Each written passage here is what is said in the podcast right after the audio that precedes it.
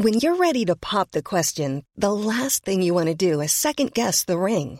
At Bluenile.com, you can design a one of a kind ring with the ease and convenience of shopping online. Choose your diamond and setting. When you find the one, you'll get it delivered right to your door. Go to Bluenile.com and use promo code LISTEN to get $50 off your purchase of $500 or more. That's code LISTEN at Bluenile.com for $50 off your purchase. Bluenile.com code LISTEN. Planning for your next trip? Elevate your travel style with Quince. Quince has all the jet setting essentials you'll want for your next getaway, like European linen, premium luggage options, buttery soft Italian leather bags, and so much more. And is all priced at 50 to 80% less than similar brands. Plus, Quince only works with factories that use safe and ethical manufacturing practices. Pack your bags with high-quality essentials you'll be wearing for vacations to come with Quince. Go to quince.com/pack for free shipping and 365-day returns.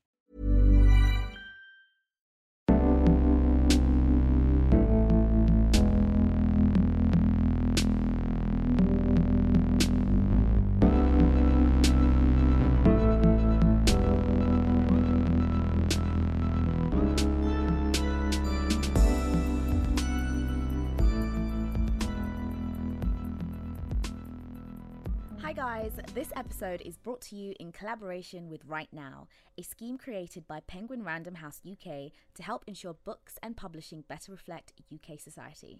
Welcome to Mostly Lit. Welcome to Mostly Lit guys. Hi guys. Another episode. Yep. How you guys doing? We're doing okay. We're doing okay. We have a special episode today. Yeah, you I'm so guys. excited. Um, we are. Why are you wearing a hoodie, Alex? Huh? Why you got your hood up? Cold? He's Oh. trying to be Derek today. I'm trying to what? What? Yeah, I'm trying to be me. we're all changing I'm, aesthetics. I'm not. Me. I just keep getting better and better. Anyway, yeah. yeah. This week we have uh, a very good episode. Uh, we went to WriteNow 2017, which works in collaboration with Penguin Random House UK. Um, and we were dis- we were talking to several authors about getting published and getting into publishing. Um, it was a really good day, guys, wasn't it? Mate, I, I can't. I don't know. Am I allowed to spoil who was there? Not yet. I Not think yet? everybody knows who was there. Oh, yeah. I mean, Yeah, but I like thought- maybe some people didn't go. Oh, But okay, sorry, but I met Elif Shafak, and that's it. Mm-hmm. Like my day, my my my whole fourth quarter was made. okay. I'm done. fourth quarter. Oh, fourth quarter, the Q4. Q4. Is that like, is that how you talk. guys talk in like the lawyer world? I'm disgusted with you, Derek. The fourth talk. quarter. Who speaks like this when referring to? It's the fourth quarter of the year, so it's Q4. I know. No one says or, this. You didn't say this Or until. Yeah, it's but I fucking say October. It's October. Yeah, so Yeah. it's the. You That's know, what I'm asking. Is that like a It's a thing. a lawyer thing? Like, I, it's, I, oh, we're in the fourth oh quarter. my god. Okay. you It's a see what I have to deal with? I'm so through. But yeah, guys. So, like, WriteNow it was created by Penguin Random House in 2016 to help ensure books and publishing better reflect UK society, and it also helps to find unpublished voices that are currently underrepresented in books across all genres, including fiction, non-fiction, and children's books. So this includes writers from socio-economically marginalized backgrounds, uh, LGBTQ, and BAME writers, uh, and also writers with a disability. So it was a great way to kind of get to see, you know, the process that people will go through to get published and Yeah. you know to make the books that we really want to see on the shelves that represent us. Yeah. And what was even more interesting was just speaking to people about, you know, their challenges of getting published as Mm-hmm. an ethnic minority. And, you know, we're looking forward to like sharing some of the interviews with Yeah. you I today. think for me, the m- most interesting thing, bar the popular faces, were the um, prospective writers. So the like, like the authors who are just not yet published, but Mm. have such amazing stories to tell. I think that for me was so exciting. Like, and when they were telling us about their work, You could tell like, they were on it as well. Yeah, They were really on it. yeah. I was like, that's how I need to be. yeah. I'm trying to be a writer, you know.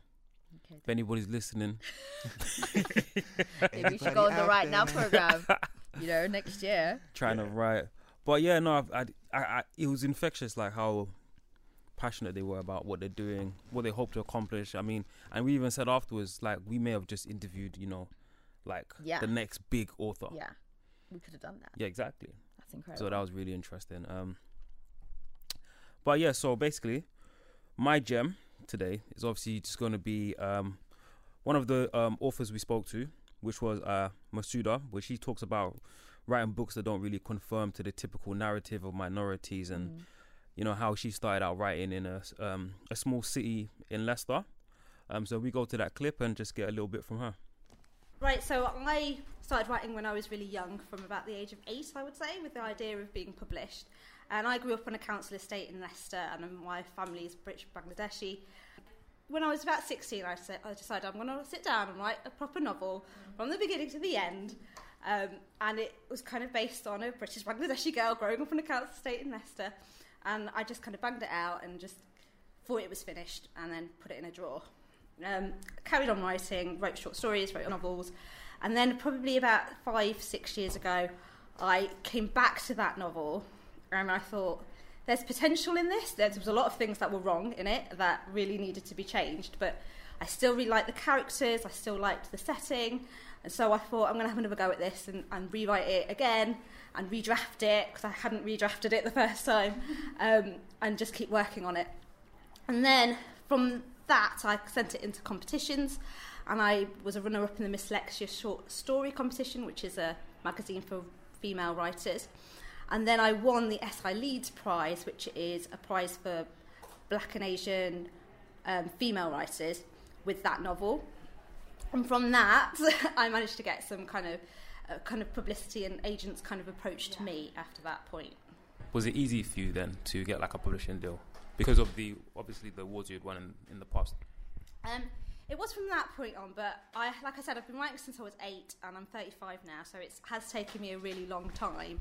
And I had sent my work off to lots of agents um, previous to that, and just never heard anything back. And I think that that's often the case now. You don't get rejection slips; you just hear nothing, um, which is worse because you, you you don't even know if people are reading your stuff. So it was only after I started winning and coming runner up in things that I started to get a bit more interest from agents and, and things. So it was it was quite a slow process for me. It did take a while because I don't have any connections in kind of the publishing industry like a lot of writers. So I didn't have a quick route. It, it was the hard slog kind of get there. Um, so today there's been a lot of talk on discipline and how how people write and when they write. And I know that you mentioned you recently had a baby. Congratulations. Um, so how has it been balancing motherhood? Um, I also know that you're a s- uh, a supply teacher as well with writing. And how when do you actually write get that time? It has been really difficult. I'm not to lie. Um, I don't think I wrote anything for a good like six, seven months. Um, I just didn't have the headspace for it, um, or the time or energy for it. Um, but at the same time, writing is so integral to who I am as a person that it, I, I had to get back to it in some way. So I made sure that I, I put my little one in, in nursery once, uh, twice during the week, but one so I can go work and one so that I can write. Um, and I've used that time. It's not as much time as I used to have, but hopefully I'm going to be able to build on that. But it is tricky. It is really tricky to balance all those different elements, I think. What what was the editorial process like for you? Like, what was your relationship like with your editors, and have you got any horror stories or any great stories with them? Um, so first of all, I, I, I got my agent, and I actually worked on some edits with on the novel through my agent. So changed kind of plot, a few plot points, and then when it came to the editor editing from my editor, um, she there was kind of some line edits and some she wanted me to change the order of the ending. Um, but I was quite happy with doing that because it um, she like like we've said on the panel today, nobody the editors don't tell you how to do these things; they just make suggestions, and then you can kind of work from that. And so I could do it in the way that I felt comfortable with. So editors and agents and all those people are actually really lovely, nice people most of the time. Um, so, like I, I've said today, if you really feel strongly that you don't want to change a certain thing in your work, they're, they're, they're fine with that if you've got a good reason for it. So, I don't have any horror stories, thankfully. When it when it came to you getting an agent, and I know you said that they started approaching you. How did you make the decision of which one to go with? Right, yeah. So, so to go back in time, I so I, I became runner-up in the Mslexia competition, mm-hmm. and an agent that was on the judging panel there, she approached me, Um, so that was quite simple and, and, and easy for me to kind of like say yes because an agent approaches you and, and after having not heard anything from agents it was like oh definitely I'll go for that. But after a year, she decided to leave being an agent um, and go into editing um, at, at Faber and Faber. So I was left without an agent. But fortunately for me, I'd kind of met a couple of agents along the way, um, had some people email me. Um, I, it's um, kind of being interested in, in the in the novel, and then I ended up with three agents who um, I came, kind of came to London and interviewed essentially um, to decide which one to go with. And, and what each and every one of them said was go with the person that you feel most comfortable with and go with the person that you think really gets your work and and that's what essentially what I did. I kind of spoke to all of them, and actually two of the agents um, thought I should write another novel before I um, kind of um, sent out this, the things we thought we knew. Um, and it was the third agent who was kind of like, no, let's go for it. Let's go with this novel. I think we can get somewhere. So that helped because I was like, yeah, I, I really want to have a good go with this novel. So, post your um, your debut novel, what are the things that you'll probably do differently now? Um, you know, if you're thinking of writing ano- another novel throughout the sort of getting published road. Um, I think having had an editor now, there's certain things in my writing that I probably didn't see before that um, I do, like little mistakes that I make. Um, I can't think of a particular example, but there's certain things that I I would be more aware that I, I just wouldn't do that now because I know that that, that would be um, a, a, a- mistake, essentially. But I think you just get better the more you write. So um, I've kind of got my own process of editing and and making sure my drafts are, are getting better and better each time. So I'm just kind of building on that each time. So also with um, the book you've just published, did you feel any kind of pressure to play up um, like diversity in terms in your pitch and things like that? It was kind of really important to me when writing this novel, even though it's got a British Bangladeshi girl and it's on a council estate, that the novel isn't actually about that. It's not about race. It's not about um, being working class. It's about a girl who's got chronic pain and she's kind of trying to get through her pain and her healing. Um, through the different things that happen to her in the story, and it's about her past and, and all sorts of different elements. So, I really didn't want to um, kind of have to say, "Oh, this is a, a, an Asian novel," or make it an exotic thing, which I think often happens with kind of Asian novels. You have to make it exotic. Um, so it was really important for me that it wasn't like that, actually. And I was, so I was really pleased that it got picked up by a, a big publishing house because you often feel like that's the only story that people want to hear. They're, like, especially I think if you're Asian, like you know the terrorist story, or or if you're from a council estate, like gangs and stuff like that. And actually, those were, aren't my experiences. So um, I wanted to write a different type of story. Okay, so next up we have Charlene. Um, she was actually a participant in the scheme in 2016, and she speaks about the writing process and um, how she came to apply. And I really like Charlene. She was really, She was interesting. really bubbly. Yeah, she was. yeah, you know. Yeah, you know what was interesting? You know when she was talking about like places to write? Yeah, I think that was Oh, the most in- that was the interesting bit for me. Like, because it's not every day like go to a coffee shop and do pretentious writer in it. First of all, sometimes that's fine. Nah, but Pretentious she, made a good point. She was like, "Oh yeah, she'll be there writing, and then you like need to go to the toilet. Do you Yeah. leave your laptop? Do you This leave your laptop true, with you? Do you is lose your seat? yeah. Like, you know what I mean? but it's like Afua. She spoke about that, and she said that I think she wrote her entire book British in a coffee shop. oh, is it? Yeah, Yeah. I'm pretty sure that's what she said. Mm. She said she used to just um, wake up, go to a coffee shop, and just write. Not that we're calling you pretentious. No, no, it's not Alex pretentious, but I'm saying it's a space like like I said, you know, um, when you're on the train, sometimes the white noise. Yeah. I think she said that's what she needs. I think she Yeah, said she needs. it. I was other gonna, people I, I like was gonna, I was gonna Yeah. say about like writing on the train is really like obviously the long distance train. trains, not the tube. But I love ri- reading on the train. No, writing on the train is actually really, really cool. I How do you do that? How do you even write on the train? Like do you get like? on the long distance train, I get I always get a table seat. Oh, okay. and Oh, I- you're talking. I'm thinking on London Yeah. Underground. Yeah. You're no, that's what I'm thinking- saying, not the tube, but Oh, like oh, oh. actual like you know cross country Yeah. trains. Because it's like it's, it's just like I love reading time, on the innit? tube. Reading on the tube, like in uni, sometimes I used to go from one end to the next and just be like, I need a space away from the library. I also find bookshops really, really good places to read or write. like Yeah. Oh, like a Waterstones or, yeah, or water foils or something. yeah, and you go to like their little coffee Yeah. place. Just the and you environment. Anyway, anyways. we're rambling on. Yeah, Um, me too. So yes, let's um let's hear from Charlene. I'm a part-time care worker, and um, so half the week I look after my little boy who's three, and autistic and awesome.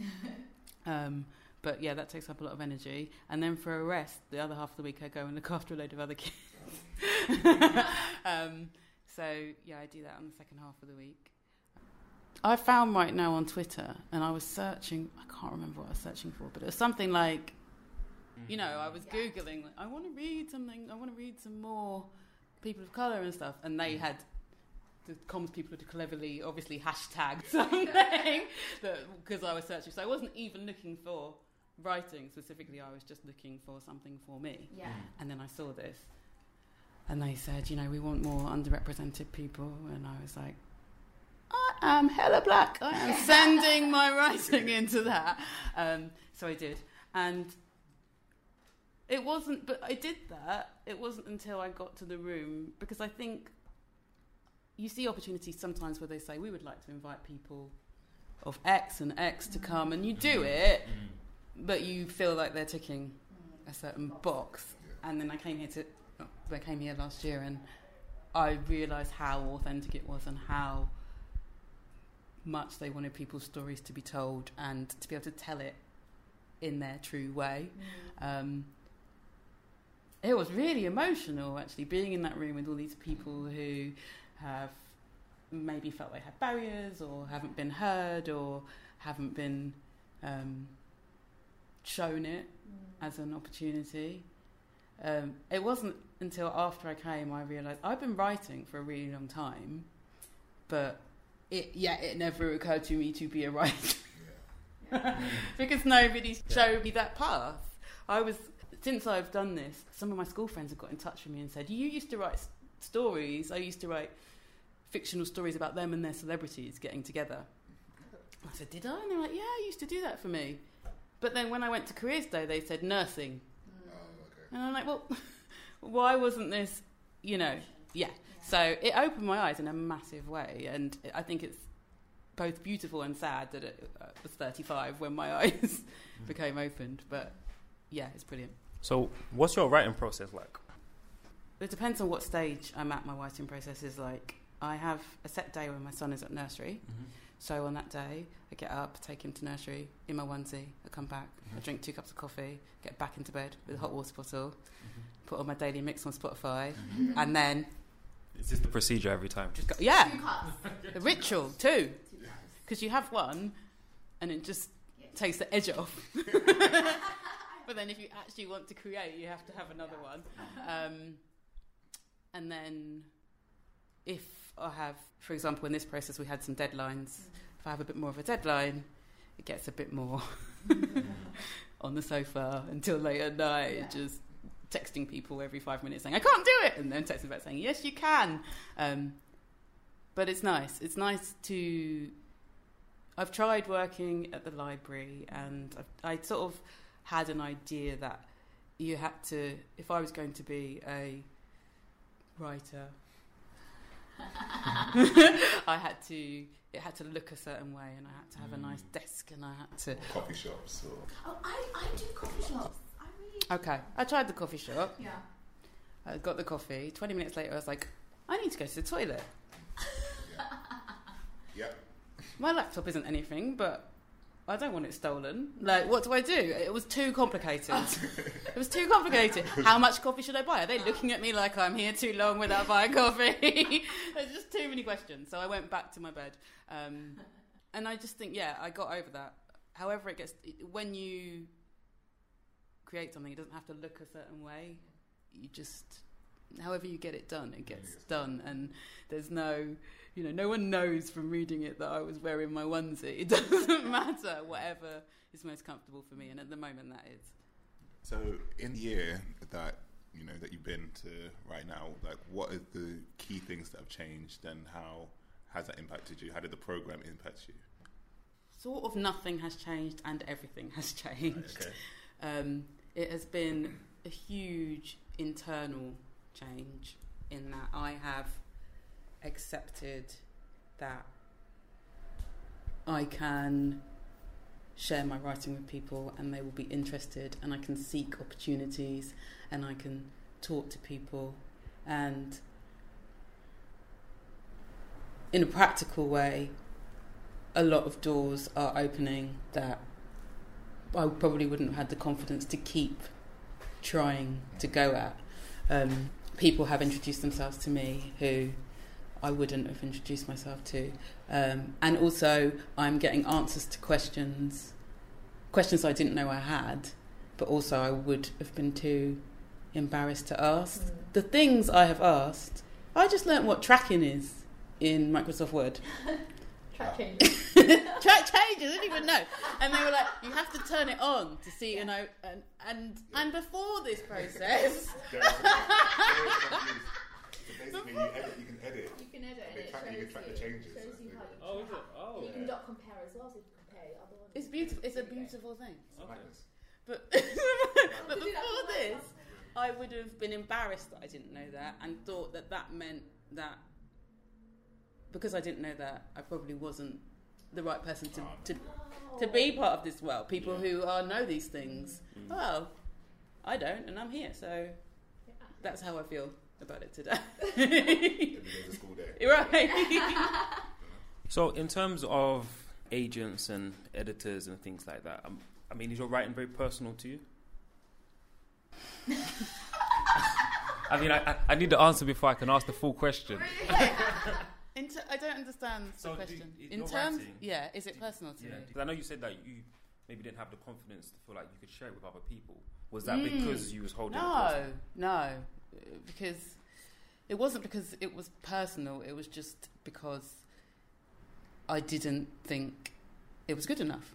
Mm. Um, it is personal in that a lot of the emotions and the feelings that my character has went through, Mhm. I have been through.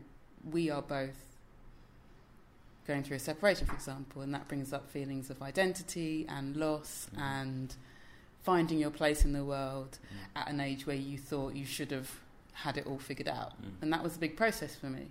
Um, but the situation's an- is not. Yeah. So I have enough distance that, you know, So if an editor and uh, or your agent started chopping it up, you wouldn't feel kind of like just no, no. I would welcome that. I really want.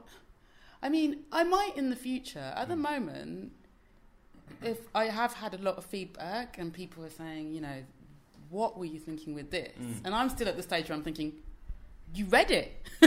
wow, that's amazing. Um, I, oh yeah, I don't have the thing where I feel because I really respect the opinions I'm getting. I don't Mm. feel sort of hurt or something by letting things go. There Mm. aren't any points of that. I think there has been a couple of times where people have said things about characters, and I felt a bit like, oh, like it was my friend. Yeah. What do you mean he's not very nice? I think you'll find he's a lovely boyfriend to that person. Um, but that's also exciting that people can see other things Mm. in people you are you have become really close to. Mm. Um, so yeah, it's it's a mixture really. All right, guys. Yeah. So now we spoke to two unpublished writers um, who were on the scheme, uh, Reeta Loi and Iqbal Hussain, um, and they expressed why they decided to apply for this, uh, the scheme and the editorial choices and the interesting stories that inspired them. I really like these two. I, I loved do. Rita. Yeah, Rita was I really love funny. Rita as well. yeah, She like was Rita really was funny. like she She's was really- she was a babe. Like, you like, you know, just I want to read a book. Yeah. Pardon? I want to read a book. Yeah, like I'm looking forward to hearing it. But even Iqbal was like really like Oh, passionate about the kind of the memoirs that he wanted to write and stuff. Yeah. and about childhood i think specifically we asked like we asked him a question on like how is it like writing things that are actually true Yeah. and how how do you reflect that sort of pain Mhm. or things that happen that people don't want to read about Yeah. you know and how you put that in text Yeah. Yeah. How do you how do you tell the truth, but be responsible at the same time yeah with what you're t- with what you're saying? That's Yeah. true. But yeah. Um, That's true. Anyway, so here's Rita and here's Iqbal.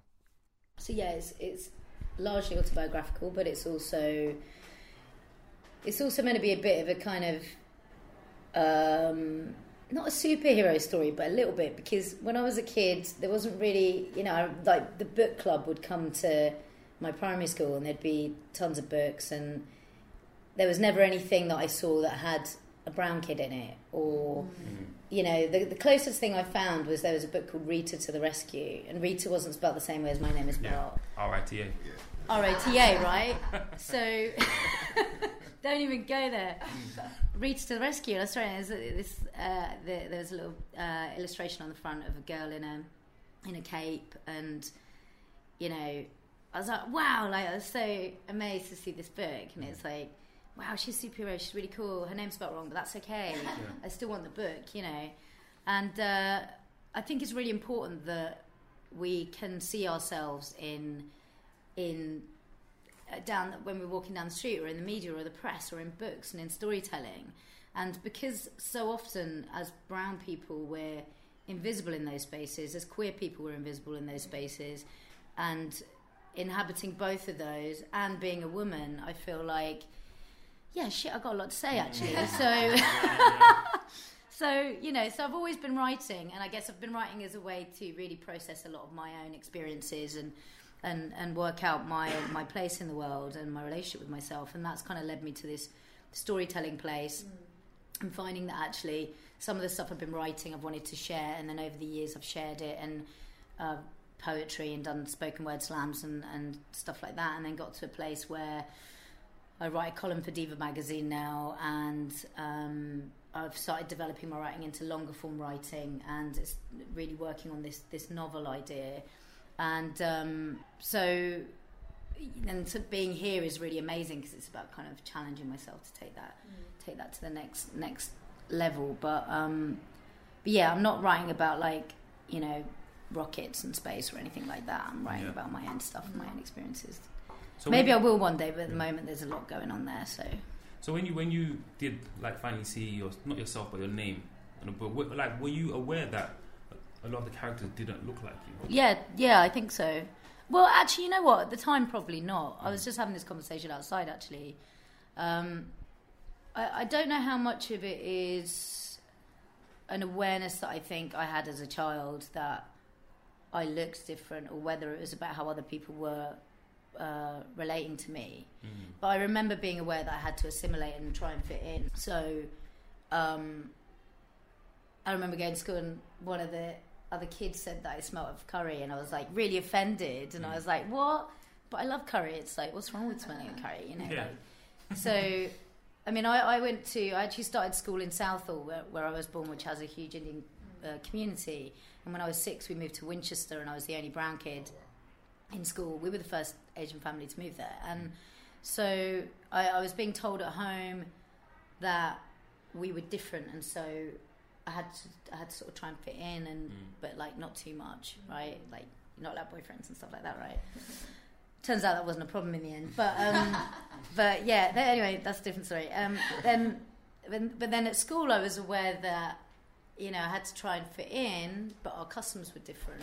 But actually, at school, I remember bit starting this primary school in Winchester, and all the other kids just like just being so wonderful and mm. just so like welcoming and like welcoming me in and like I remember like they were coming up to me and touching me because they were like, oh my god, like Oh wow, really? wow, like and like I had like long long hair and a plait, mm. and one of the boys was like squeezing my hair and he was like, does this hurt? Can you feel this? And I was like, no man, it's hair. Like, what's wrong with Was this primary school or secondary? primary school, man. Oh, it's all right. right. It's all right. isn't. Secondary school is a different thing, right?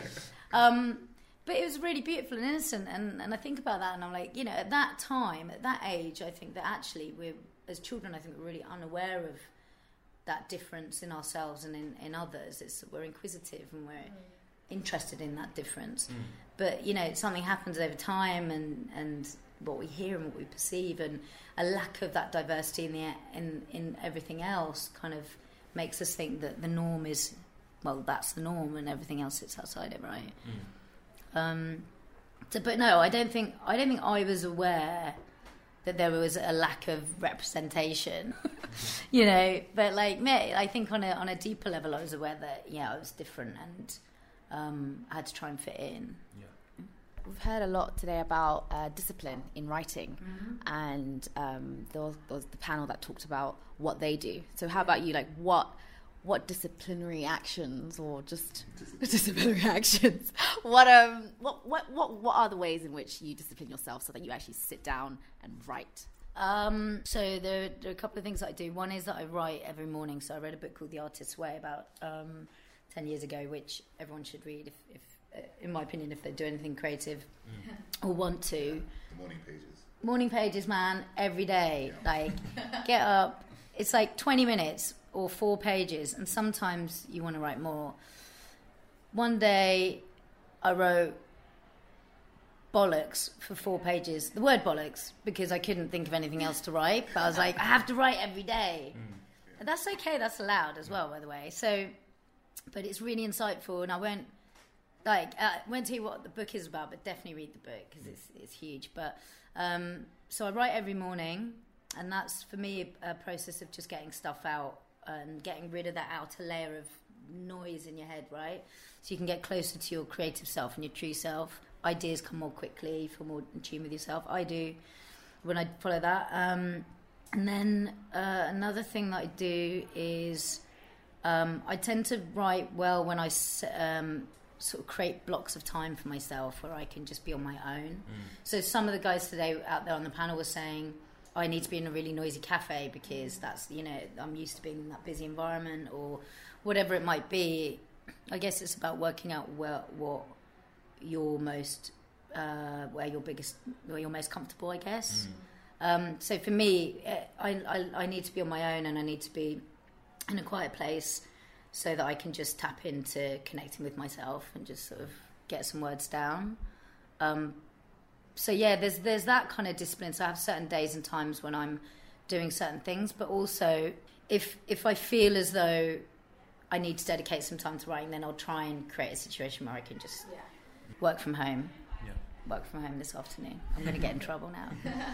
So, for example, if you have a deadline, because I know obviously by the sounds of it, you're very creative and you you, um, you, like, you like to have a lot of creative control over what you're doing. Does a deadline affect that? Absolutely, it does. Yeah. So uh, deadlines. Since I've been writing the Diva column, that's really been. Um, so you know, there's a monthly deadline, so that's made me really have to create a new type of discipline because when I'm writing towards that deadline, uh, and I've got everything else that I'm juggling, I, I can't leave it to the last minute because, like, because I I need to do a certain amount of research and I need to let a certain an idea sort of ferment for a bit and sort of take its time. And so, what happens with that, for example, is I'll know what the theme is for the issue. Um, usually two to four weeks before the deadline. Sometimes only a week before the deadline. And depending on how much time I've got, I will sort of absorb it and I'll let myself, I'll just sort of pace myself in terms of the time that I've got. Um, but yeah, the first one I submitted, I, I was like way behind, way behind schedule on it, and I wrote too many words and I couldn't fit it into the word count, and I was freaking out, and I had to get a friend involved and just like help me. So it was total panic. But um, since then, I've got much more used to that that style of working. Um, so the deadline is one thing, and then the sort of theme being dictated to you is another thing. So I, I'm I'm lucky in that role because I can I have a lot of autonomy over what I want what I write about, but it is under an overarching theme. Um, I think I find it a lot harder if if I was told that I had to write quite prescriptively. I think I'd find that quite hard. Going into something like this with the WriteNow, um, what do you see for like the future of this of this program, and what do you want to see happen um, in the books that that come out? I'm really excited about uh, reading the work that's going to come out of out of this program. And you know, Chantel was just speaking one of the, the current mentees from last year, which was hugely inspirational. And I, a lot of what she said really resonated in terms of um, feeling like you have a right to be here, you have a right to be in the room, you have a right to voice your experience or your perspective. And she was, uh, you know, and I've heard this a lot is sort of people of colour and women and people in minority spaces don't feel that as much in general because we're just not as dominant in in in that in terms of the noise out there, right? And we don't see ourselves, we don't hear ourselves. So I'm really excited about hearing the stories and reading the stories and uh, seeing this this platform continue to develop and grow. Like it's amazing to be part of it. Um, it's amazing to feel inspired by all these people. Um, and it, for me, it feels like a really interesting time in the UK at the moment in terms of diversity, in terms of representation. And I don't. I feel like digital's changed that a lot as well. Uh, but there seems to be a real appetite and a platform for people, partly because we're kind of taking it ourselves. But it's great that Penguin Random House are doing this. Um, and uh, yeah, I'm, i just welcome it, and I, I, look forward to seeing what comes out of it. Hi, Eva. How Hi, Alex. I'm well, thank you. How are you? I'm good. I'm good. I'm good. good. So tell us a bit about like the the day and how you're enjoying it and what's going on. The day has been non-stop excitement from start to finish. Uh, there's so many interesting things we've learned, so many useful things we've learned, and uh, particularly how many inspiring things we've heard. The lineup of speakers has been brilliant. Uh, um, some amazing authors, some editors, um, the people at Penguin Random House. Um, then we had this brilliant speech from one of the mentees from last year, and I think she inspired us all the most mm. because she was so honest with her experiences of being on the course. She was funny, of course, but she was also very moving. Mm. And you just thought, my God, it can happen to any of us. Mm. And the people in the room are not from backgrounds where we have wealthy, I'm assuming, my family isn't, from wealthy backgrounds or privileged this or we were sent to special schools or anything. We all have quite normal lives, and that's what's nice about this course. It's normal people being given a chance to do something quite abnormal, mm. quite extraordinarily uh, uh, exciting. Mm. So I've had a fantastic time so far. But my head's spinning a little bit because I'm yeah. taking on all this. Really, you, you see a lot going on, but it's all brilliant. So you, it's almost like, oh my God, take it down, take it down, take it down. And just to hear other writers has been really inspiring, other people in my situation. And we're all kind of finishing off the first book that we've written. And to know how people have tackled it is interesting. And the different ages of people, the genders, the the experiences of people. Some people writing sci- science fiction, some people writing um, uh, non-fiction, some people writing poetry, some people are, like me writing memoirs, childhood type books. Brilliant experience. Okay. What's your background? Like, where are you coming from? My background, I'm born to Muslim parents in a Pakistani household in the northwest of England. Um, very working class, uh, so that's my background. I'm the youngest of six. I've always written. I've always enjoyed writing, and I write music as well. So the two things for me are quite quite normal: music and writing, quite normal. Um, and I just felt that I wanted to write a book about my childhood. So it's fiction, but it's semi autobiographical. So largely true, but with embellishments. Um, and I wanted to give people an insight into the world of a Pakistani house, where isn't you don't really see it. Also, an insight into a Muslim house, given at a time where the press for Muslims is not great, I'm kind of spiritual, I believe in many things, but I wanted to just show that actually many Muslim ho- uh, homes are quite normal. Mm-hmm. Nothing ha- they're as eccentric as any other house, there's nothing scary. They can be as mundane as any other normal house. Mm-hmm. That normality is actually for me quite interesting. Mm-hmm. And the book itself is, is largely very positive and very humorous, and that's what I wanted to show. I wanted to just give an insight into another side of Pakistan, northern Muslim, all those factors, without focusing on any one particular um, uh, element, just to make it all quite normal and quite normal and inviting and a real insight. Because the book you're writing is you know semi autobiographical. Do you worry about the edits that are going to happen to the book when you submit it? Um, that's a really good question. Um, am I worried? I think I'm more intrigued. I think that's what I would use. Mm-hmm. I'm intrigued as to what edits they'll make because somebody else will see that book in a very different way to how I'm uh, seeing it. So, how they're going to view it, it, it, it intrigues me. Mm-hmm. Um, I'm not a possessive person in any aspect of, of, life. So, I think. I'm saying this now. I think I'll be quite cool with if they made edits. Mm. If there were severe edits, I'd think, oh, but why are you doing that? The one worry I might have is that because I'm writing from a, a, particular cultural viewpoint, the editors may not come from that world, so they might not understand why I've put something about a certain theme or a topic. So there yeah. might need to be some explaining that I need to do mm-hmm. to them. But I think I'm more intrigued than uh, scared or intimidated. Is that something that you think about when you're, um, I guess, when you're deciding which publisher you want to publish your book? Do you think to yourself, who will actually understand what it is I'm trying to do with this book? Do you know what? Because I haven't got to that stage yet, because I haven't haven't um, thought about the, the, that side, I'm still doing the writing side. I think that is a really good. That's a good point, and it is a consideration because I would want it to go to a publisher and an editor that I work with uh, at some point who understands the book and where it's coming from and what it wants to achieve, and who doesn't use it in any other agenda. It's it's essentially it's a light-hearted book, but with pathos behind it and insight. But it's not. I'm not out to represent anybody or do anything like that. It's just this is a voice and this insight that I don't feel is currently out there. So the editor, the, the publishers I end up going with, should I be lucky enough to have it published, should be sympathetic enough to be able to see that viewpoint and to understand that largely it has to be my voice. Uh, but in terms of structure, of course, they can advise and make it better and tighter and sort out any queries that, that somebody might have. But the overall voice, I think, has to has to kind of remain true. Um, just going back to the semi autobiographical aspect of the current book that you're writing, um, before you do give it off to an editor to kind of mess with and uh, possess by themselves, what are the things that you choose to write as in the truths, but then what do you put as fiction? So when deciding that about about your narrative, how do you go about doing that? Oh, that's another interesting question. You're all coming up with such good questions. Um, the things that are truths are the memories that I have very clearly. So some events as a, as a 10 year old child have stuck in my memory a lot. So they're, they are true. And I would say maybe 85%, 90% of the book is true. The 10% of embellishment are on incidents where the incident happened, but Many of us have those stubborn pounds that seem impossible to lose, no matter how good we eat or how hard we work out. My solution is PlushCare.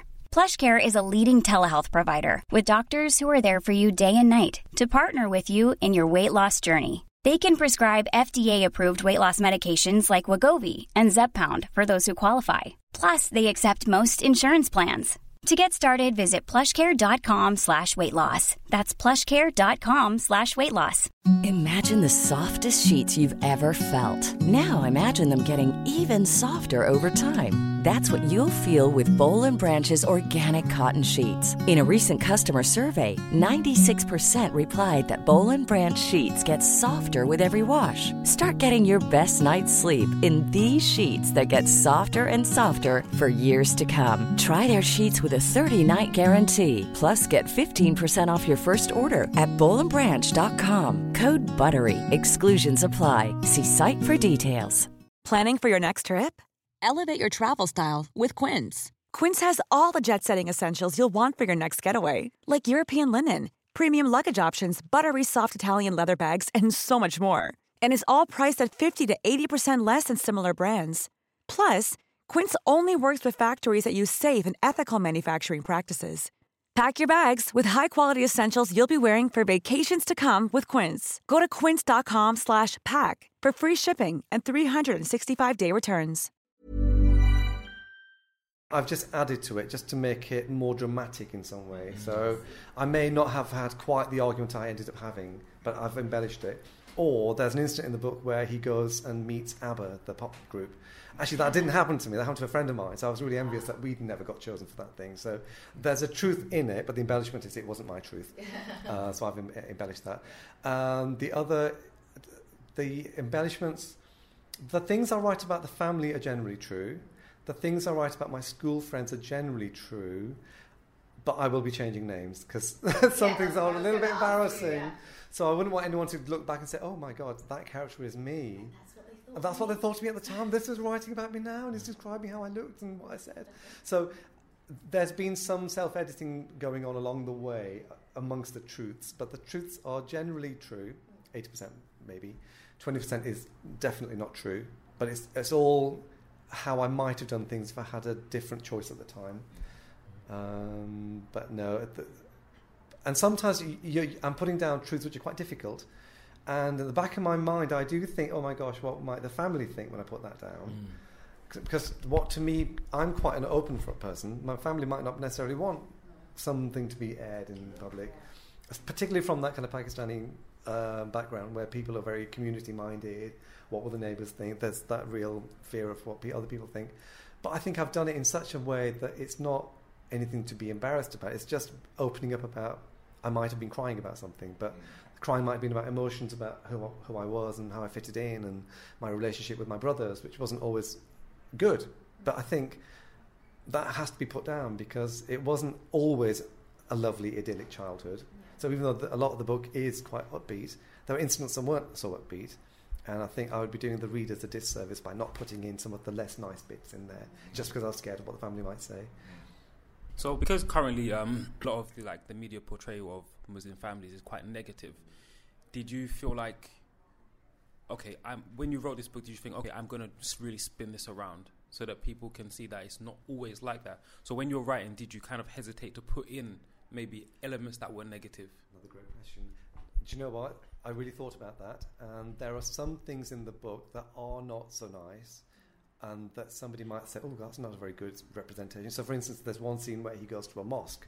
Now, I'm not saying that all mosques were like this, but when I went to the mosque and I didn't stay for, for long, in that particular two, three times I went, something would happen in that room. The the guide teaching us might have slapped somebody on the head, or he at one point something else happened that to a reader might think, oh, he's made that up. It's too horrible. It didn't happen. It did happen.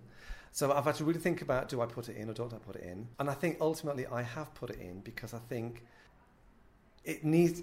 I, I'm not saying this is indicative of every Muslim family or every Pakistani boy or every northern school or every mosque.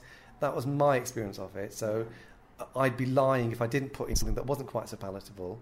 So in amongst all the lovely things and the, the families being quite normal and their experiences being normal, the shopkeepers being normal, there's no other, there's not too many negative things. Occasionally I have had to put them in because I think A, it's true, and B, it provides colour. It's a contrast between the nice things.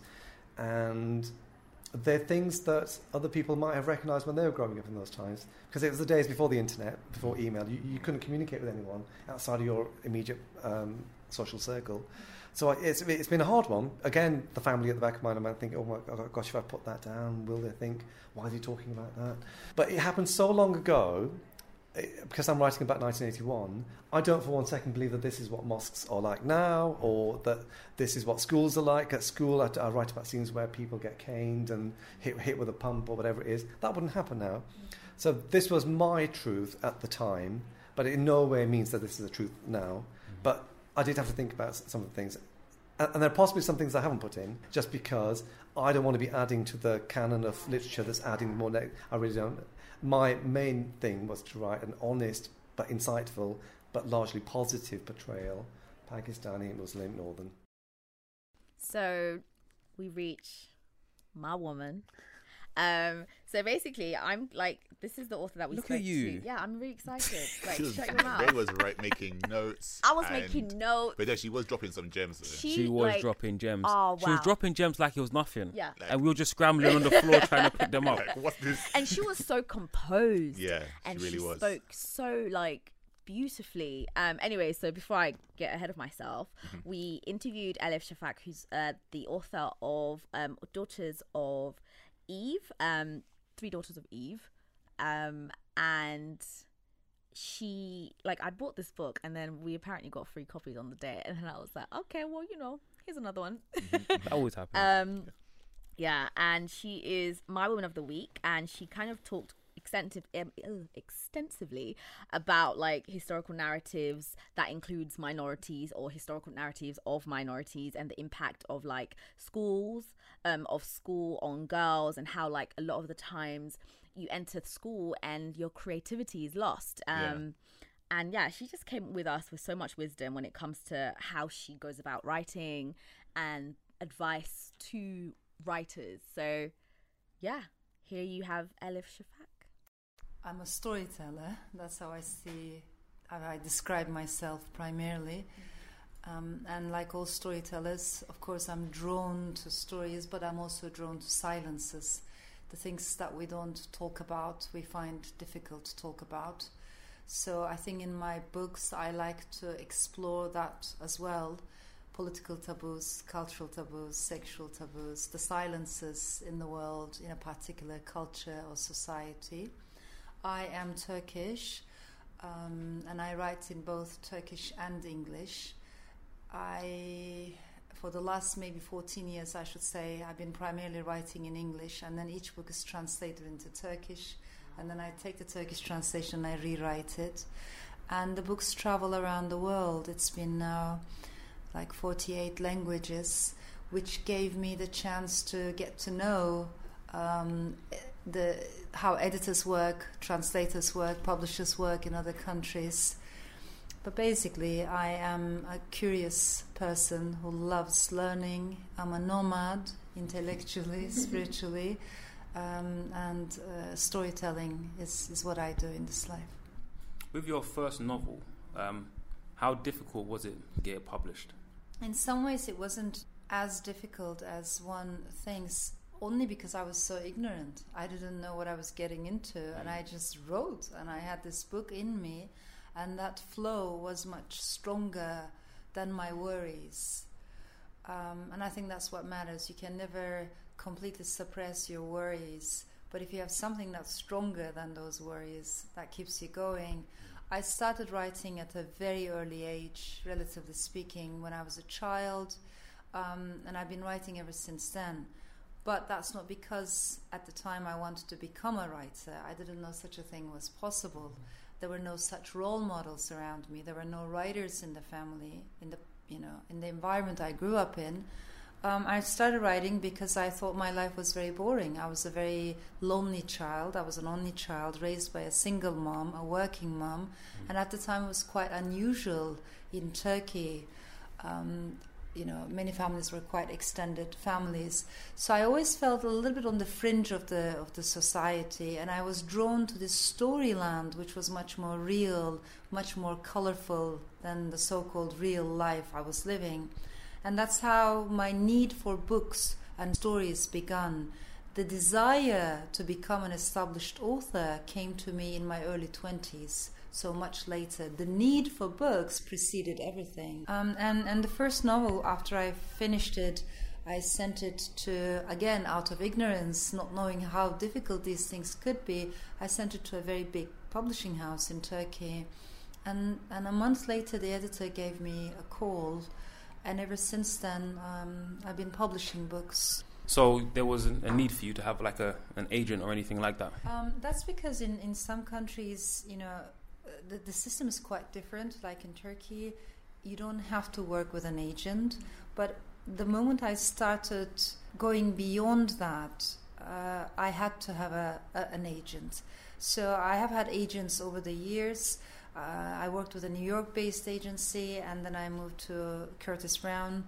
Uh, based in London, and I've been very happy with them. They they represent all, my my entire world rights. So there is a need for you know to work with an agent. But if you come from countries like Turkey, and, and I'm assuming it's the same with, with uh, writers from some other countries, that's that might not be your initial experience. Mm.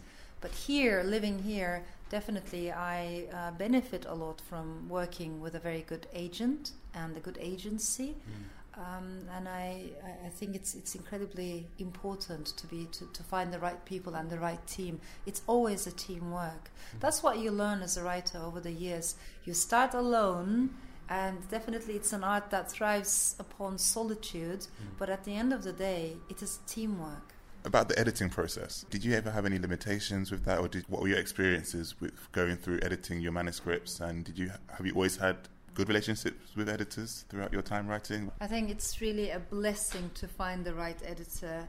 And if your editor knows you, understands what you're trying to say, your mind, the story, connects with the story at all levels, that really is a blessing. Mm. Um, and I feel very fortunate because I work here at Penguin with, uh, with an amazing editor. We've been working together for a long time so you can see you know you're like a, a, little bit companions along the same journey and that that makes me feel very blessed mm-hmm. on the other hand in some other countries i have had some positive and negative experiences over the years that's why I appreciate it. You know, when I see a good editor, I appreciate it a lot. Also, copy editors are incredibly important because they are the ones who checked all your facts, um, historical but also related to space, every little tiny detail, of course, language. Because I work, commute between languages, for me, it's very important to pay attention to words and idioms that can't be translated immediately from one language to another. And you start putting thought into that, you know. And I think it was Salman Rushdie, if I'm not wrong, who said if you want to get to know a culture better, you have to look at those words that can't be translated directly. So um, you ask yourself, you know, what, what are those invisible barriers? Um, and I learned a lot from, from working closely over the years, both with my editors but also with my translators. Obviously, I understand that you write a lot about diverse cultures. Mm. Has it ever been very hard to possibly pitch these stories from minorities? And has there been a worry about whether um, those pictures will be taken on board? Such an important question. And I think unfortunately, this identity politics um, that narrows us down into categories, and and this idea that writers should write what they know, who they are. I'm very critical of these teachings. I think as long as we feel it in our hearts, we can write about anything and everything. But there is an expectation that because I happen to be a woman coming from a Muslim country, that I should be writing about the stories of Muslim women and preferably sad stories of Muslim women. And I don't like that. You know, in one of my books, there might be, um, you know, a Turkish woman. In another book, maybe there will be a Norwegian man. You know, who knows where the story will take me. And that's, that's the beauty of imagination. That's the beauty of literature.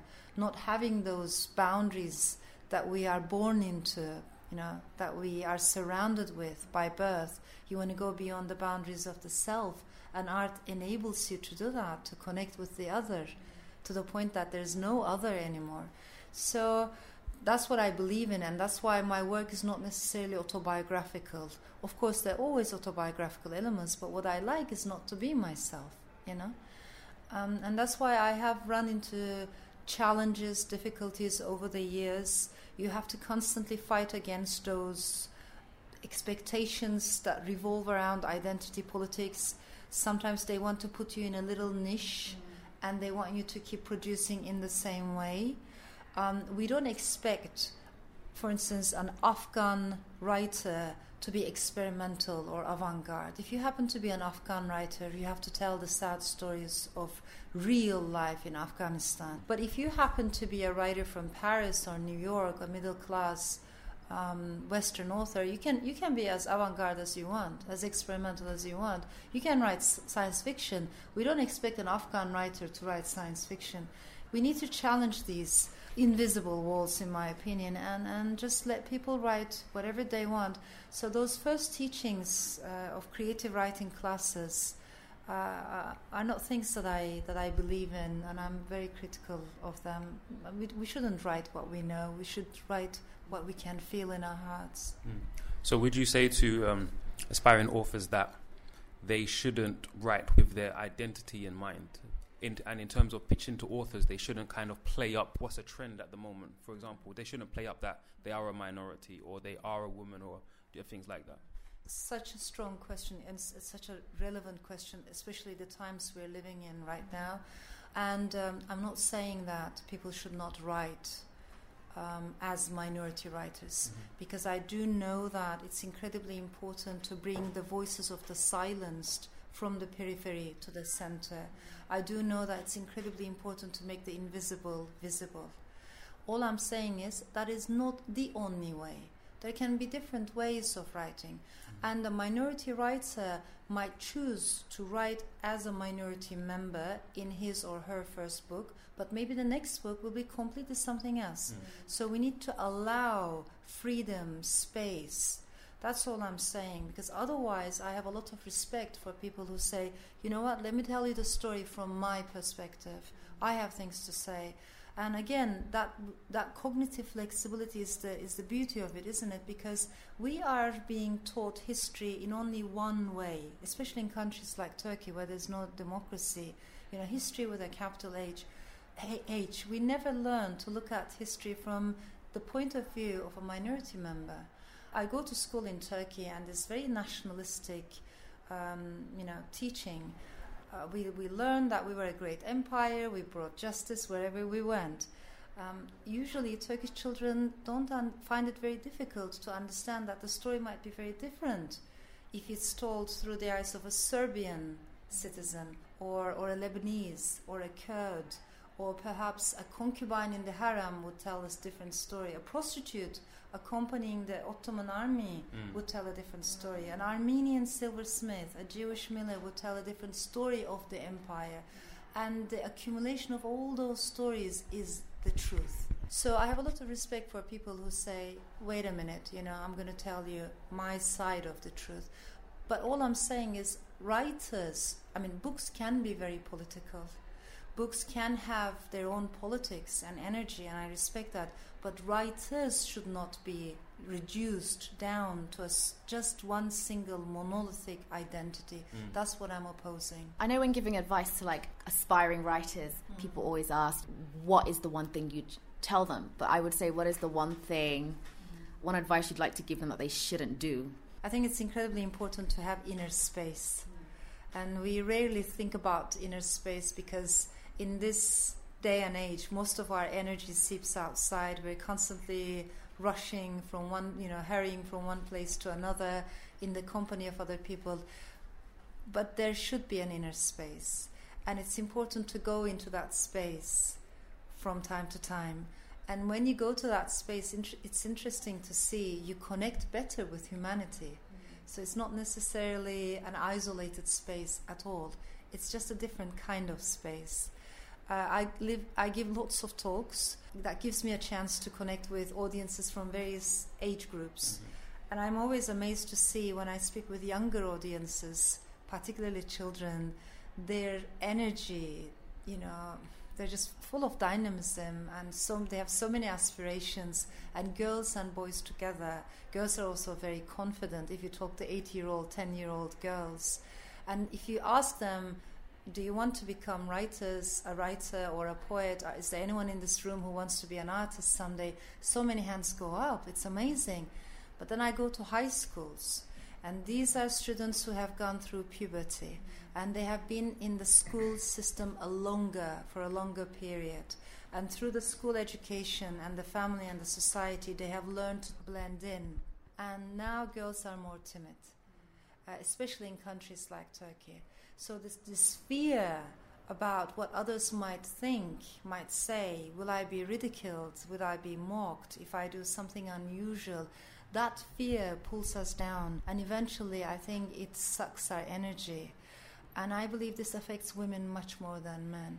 So if I may give a tiny little advice, that would be just constantly to keep that inner space alive, to be aware of the fears that we have. We can't completely erase our fears and anxieties, but awareness is an important part of it. And at the end of the day, writing is an inner, in my opinion, personal journey. Who knows where the journey will take us, but we have to trust the journey. You've spoken to children and they've wanted to be more creative and Mhm. artistic, and then as you've got to high school, it's kind of like it's almost been seeped out of them as they've gone through the Yeah, system. yeah. Do you say that that's comparable to, for example, a manuscript that's gone through your agent and then it's gone through the editor, and then by the time it's out, it's almost not what it was? Is the creative spark is kind of gone, been forced out of it. Have you ever experienced that with any of your books? You know, I wouldn't necessarily say that because when you work as a team, um, and again, it's it's it's important to find the right people. Um, imagine if you have no- novelists are very lonely creatures. It takes weeks, months, sometimes years to finish a novel. Mm-hmm. And when you stay in that world, in that cocoon for a very long time, sometimes you can't see the details. Mm-hmm. It's like you need a little bit of cognitive distance, like you need to take a step back and then you can see the picture better. So, working with a good translator, working with a good editor helps you to, to have that kind of distance. And, and the editor shows you, you know what, there's something here that doesn't quite fit in. Maybe you weren't able to see it. It's like, you know, sometimes foreigners can see things better than the people who are native to that land because Yeah. they take it for granted. But when you're a foreigner, every little thing is interesting to you the smells, the sounds when you go to a city for the first time. So when somebody's reading your book for the first time, they might notice details that you weren't aware of because you've been in that space for a long, long time. Mm-hmm. I think we do benefit a lot if we can find the right team. Um, and, and the book, at the end of the day, you know, there's so many people put energy and faith in it. And I think faith is an important concept.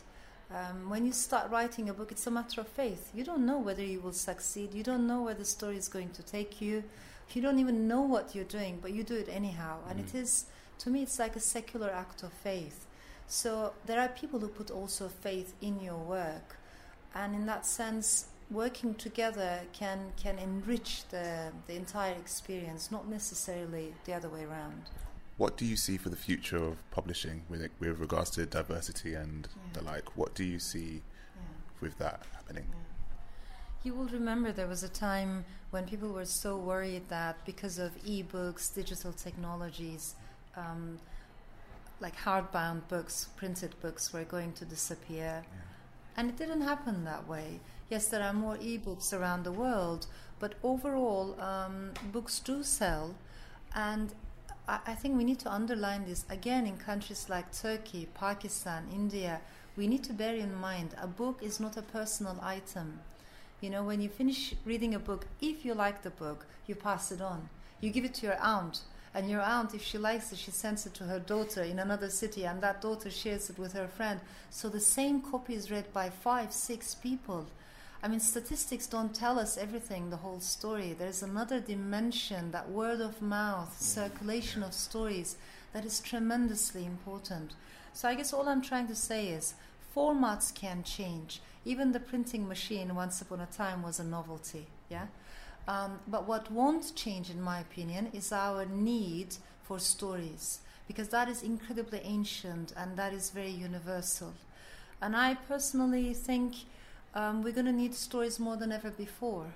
You know, this is this is how we connect. This is how we feel, and this is how we empathize. And empathy is a muscle. The more you do it, the better you become at it. Um, so it's, it's a matter of practice. We practice empathy as well. So when I look at journalism today, it became more storytelling. Uh, TV journalism became more storytelling.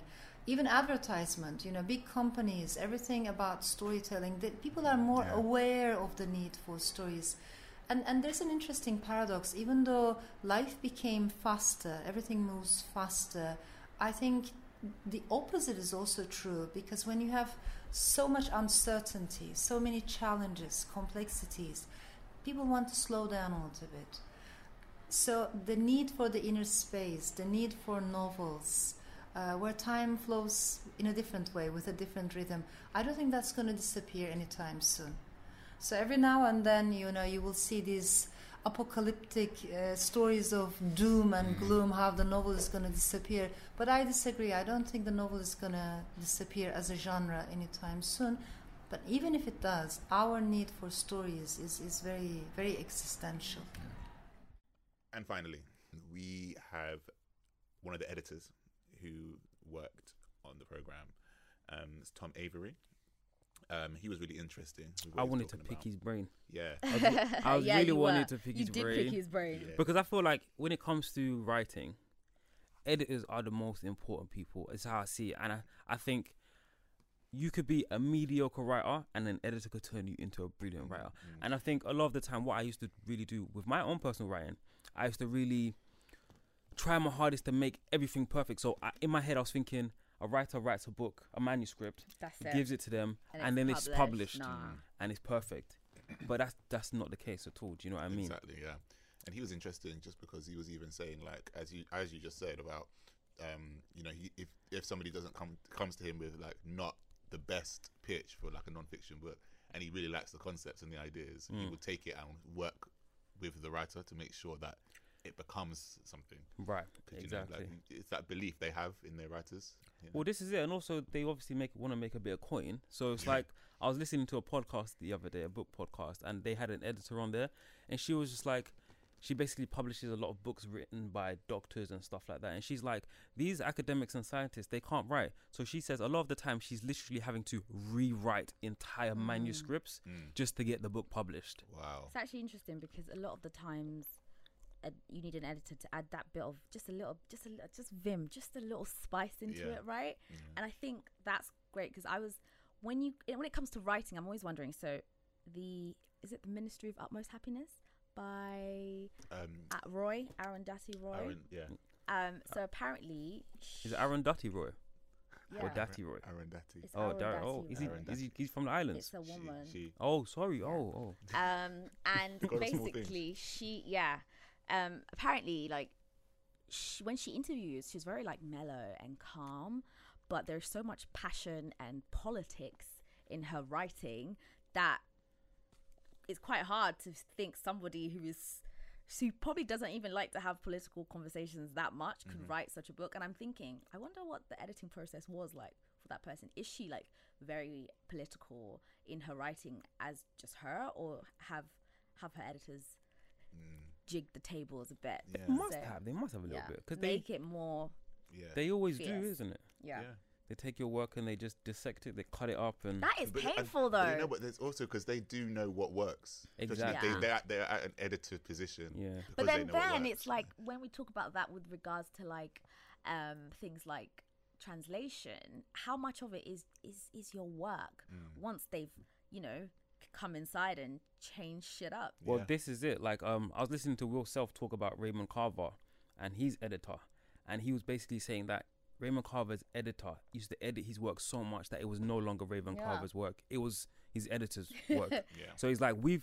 I think he was even saying something like, "We've never really read real Raymond Carver." Yeah. Mm, Do you know what and I mean? I, I think this it can be a bit painful sometimes because if your work is very personal it can be so difficult giving somebody the reins to kind of do that- whatever That's the thing. But like when we when we hear what Tom said, it was very much like he said it wasn't more about taking the reins. It's more working with yeah the Yeah. To, but i to guess that's out. that's the role of, And- a, of a good editor Yeah, and you actually have to let certain things go. Yeah. You know, to kind of let the story go. But yeah But anyway, so here's Tom. My name is Tom Avery. I'm editorial director at William Heinemann, one of the many imprints that makes up Penguin Random House UK. Um, and William Heinemann is one of the world's oldest publishing houses. We were set up in 1890, um, and it publishes a range of literary fiction and non-fiction.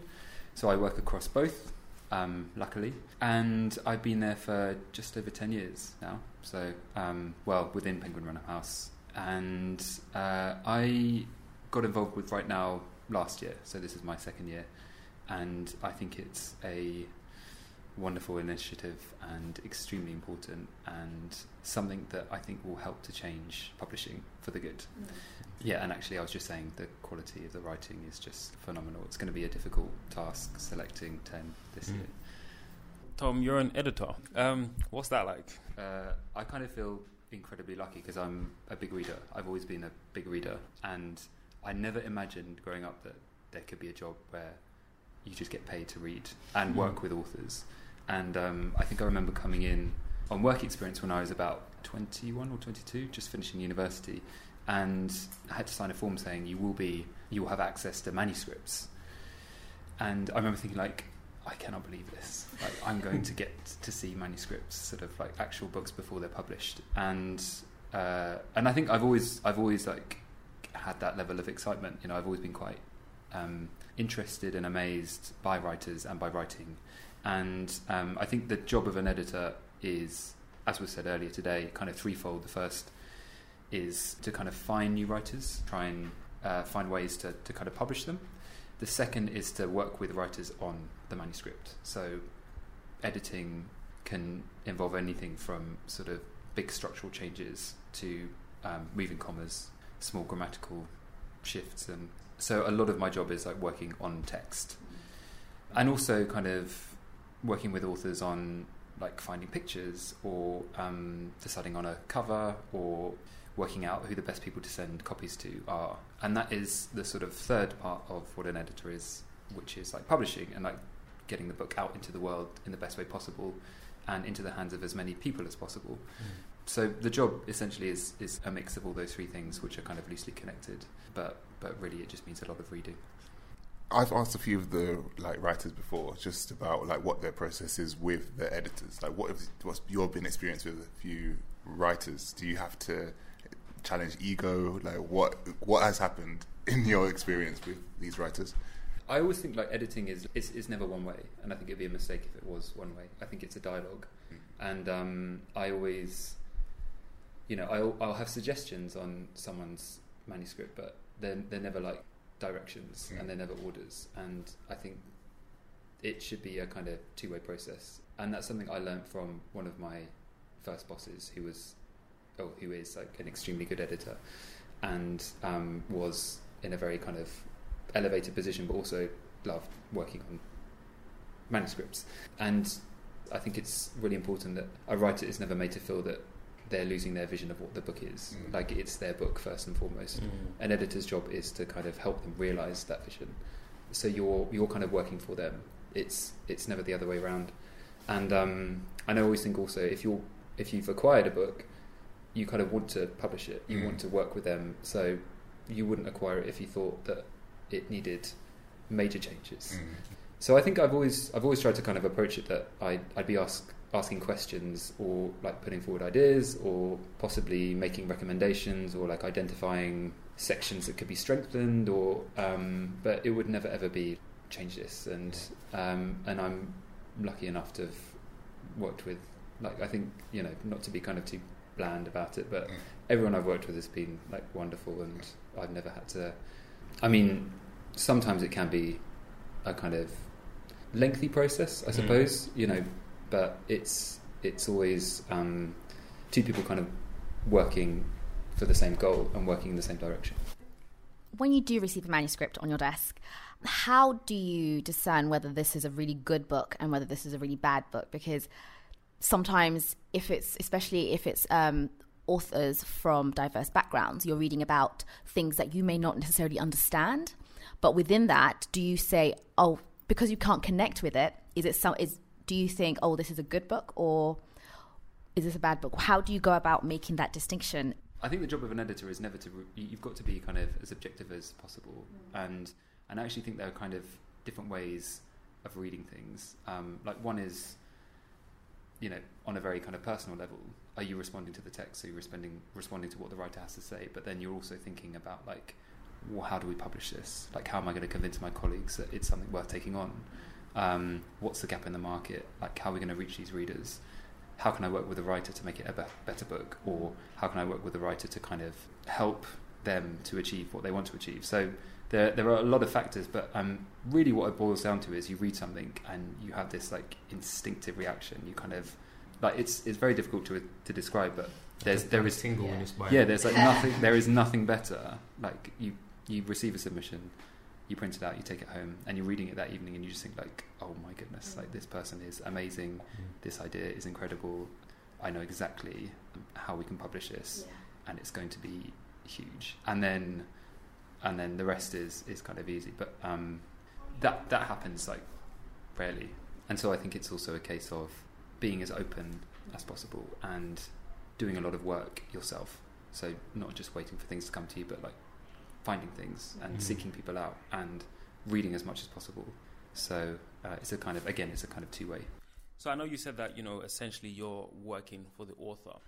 So for example, if you had a, a book by an author and you knew that if he spoke about a particular subject in the book, if he added like an, another chapter, that would help you shift an, an extra twenty thousand copies. but he ref- didn't want you to put it in there because he felt like it would take away from his vision of his book. What would be your call in that situation? Uh, I think ultimately it's always it's always the author's decision. Mm. Like there there would never be a time when I think I would say you have to do this because it's going to sell more copies. Mm. I think um, you can kind of say there are benefits to to having uh, this particular chapter, and, Mm. and these are the reasons why. And like editors are lucky in that like they don't work alone. They work with the help of like the sales teams, Mm. the marketing teams, the publicity team, other editors. So more often than not, like you're getting feedback from other people who are saying like, commercially speaking, this might be a better idea, but ultimately, it's the author's decision. And if they're not happy with something, then we wouldn't do it. Um, the second question is about um, pitches. Now, for example, somebody who's written written an amazing novel may not know how to write an impactful pitch, and then you receive that pitch. If bad, do you then not even bother reading the novel? I think with fiction it's hard because, um, like, I always like there's more often than not like you read like the first 10, 15 pages and you may be unsure, but then like something changes, Mm. or and I think you can tell very quickly whether or not um, you like the writing style or whether you think it's of a particular quality. But um, generally speaking, I think with fiction I try and persevere because I just think it's it's very hard to get a proper sense of what something is until you've read a good chunk of it. Mm. Um, non-fiction, I think it's much more about the idea Mhm. and how it's expressed. If it's kind of um, a non-fiction project where the pitch isn't particularly good, but I actually think the ideas are amazing, Mhm. then I would absolutely like take it forward and, but possibly say to the agent or to the author like, I, I love it, but would it be possible to do it in this way, or have you thought about this? And if they're like, yeah, actually, that's you know, I'm open to, I'm open to try. Mhm. Um, so, so yeah, I think I think, and it also it's really difficult, like trying to condense something down into a page. Um, so I think you've just got to, you know, give authors and agents um, a chance. You know, so you've got to kind of read and like pay proper attention and um, consider it um, carefully. And here we are, guys. it was a Um, great day. Yeah, I hope you guys enjoyed it. We enjoyed that day. We Yeah. really enjoyed working with Penguin Random House UK um, to get the to get the story out. We hope to come back next time. Yeah, invite us back. yeah. Oh, don't worry. Next time, Yeah. maybe Derek Oh, can be on the. I might the- be. What do you mean? I'm. You'll be on the panel Yeah. talking. Oh, I might be on the panel Oh, I with thought my he'd own be book. like, Oh, oh, oh, oh, you- okay, oh, you'll be doing- Okay, wow, Hopefully, publishing You'll be- next I'm trying to make already. moves in 2018. You know, Yeah, man. trying to make some serious Do, some, moves. do the Bodak Yellow. Exactly. The thing is, what's what's good, what's great is that us three as writers, we've benefited from being in that room with those people, Yeah. speaking to them. Absolutely. They Do were what I mean? saying so much. There was so many Exactly. good gems in there. Yeah. So many gems. I think there was one woman who was like, she just gets up and like writing for her isn't this thing where she goes out for the coffee shop and stuff. And recently, I'll just get up Mm. and I'll just grab my coffee, sit on my bed, and just write. Yeah. Like before I go to work. Yeah. Yeah, I always like to set a day for it. Be like, okay, I'm gonna write. Mm. So yesterday I was writing all day. Yeah. So I'm gonna write on this day and whatnot. And it's crazy because Mm. now that I feel like I'm actually not just writing for myself, I'm scrapping so much of what I'm writing. Yeah. Before I would have folders and folders of stuff. Oh, this is why I wrote all this navel gazing rubbish. but it's, no, seriously. And now when I'm writing, if I f- I read and be like, this is crap, I'll just delete everything. Mm. I don't I save don't think the thing is with me, like, I don't think I look at the stuff that I've written before. I don't necessarily delete them, but you t- you kind of take the ideas and think Mm. this was a good idea here. At the time, I hadn't really I've deleted so formulated it properly crap. in the right way. Yeah. So that's why I was saying to you earlier, like on my Medium, I've deleted all my short stories off there because while I believe that they were good, reading them, they could have been so much more. Yeah. A lot of them were put further. They'll put, they'll put in there like with haste, and it, you know what I mean. But you're never gonna you're never They're gonna never be happy gonna do it, but your- I feel like there should be because like the more I've read and the more I've seen, Mm. like I feel like I could do a lot better than that. You can't Yeah. just You put in anything out. I think so as well. So I think you know, having having read all three of us is writing, my own included. I think Ray's the best writer out of the three of us. okay, Really? I don't know why we're having that conversation, but Why? let's wrap up this episode. What you don't like praise? Um, I'm just giving you some praise. she loves Let's praise. wrap She's up trying to this do modest. episode. But, I, I um, like. She's trying to do, she's trying to do like she didn't publish her thing the other day Let's- on It's a um, really good article. Medium, and Oh my god! and she No, no, didn't no, she didn't cite me. about our writing. She didn't cite me. and he got really um. Anyways, But thank you guys for listening. thank you so Um, much. Thank you for everybody that took part in WriteNow 2017 Absolutely. and actually came and spoke to us. Yeah. Um, Great we, fun. We're not that in, as intimidating as they thought we were going to be. And thank you to Penguin for like Penguin Random House Yeah. UK for having us. Yeah, thank you to everybody, and we really hope to be there next year. Absolutely. Thank you. Thanks, guys.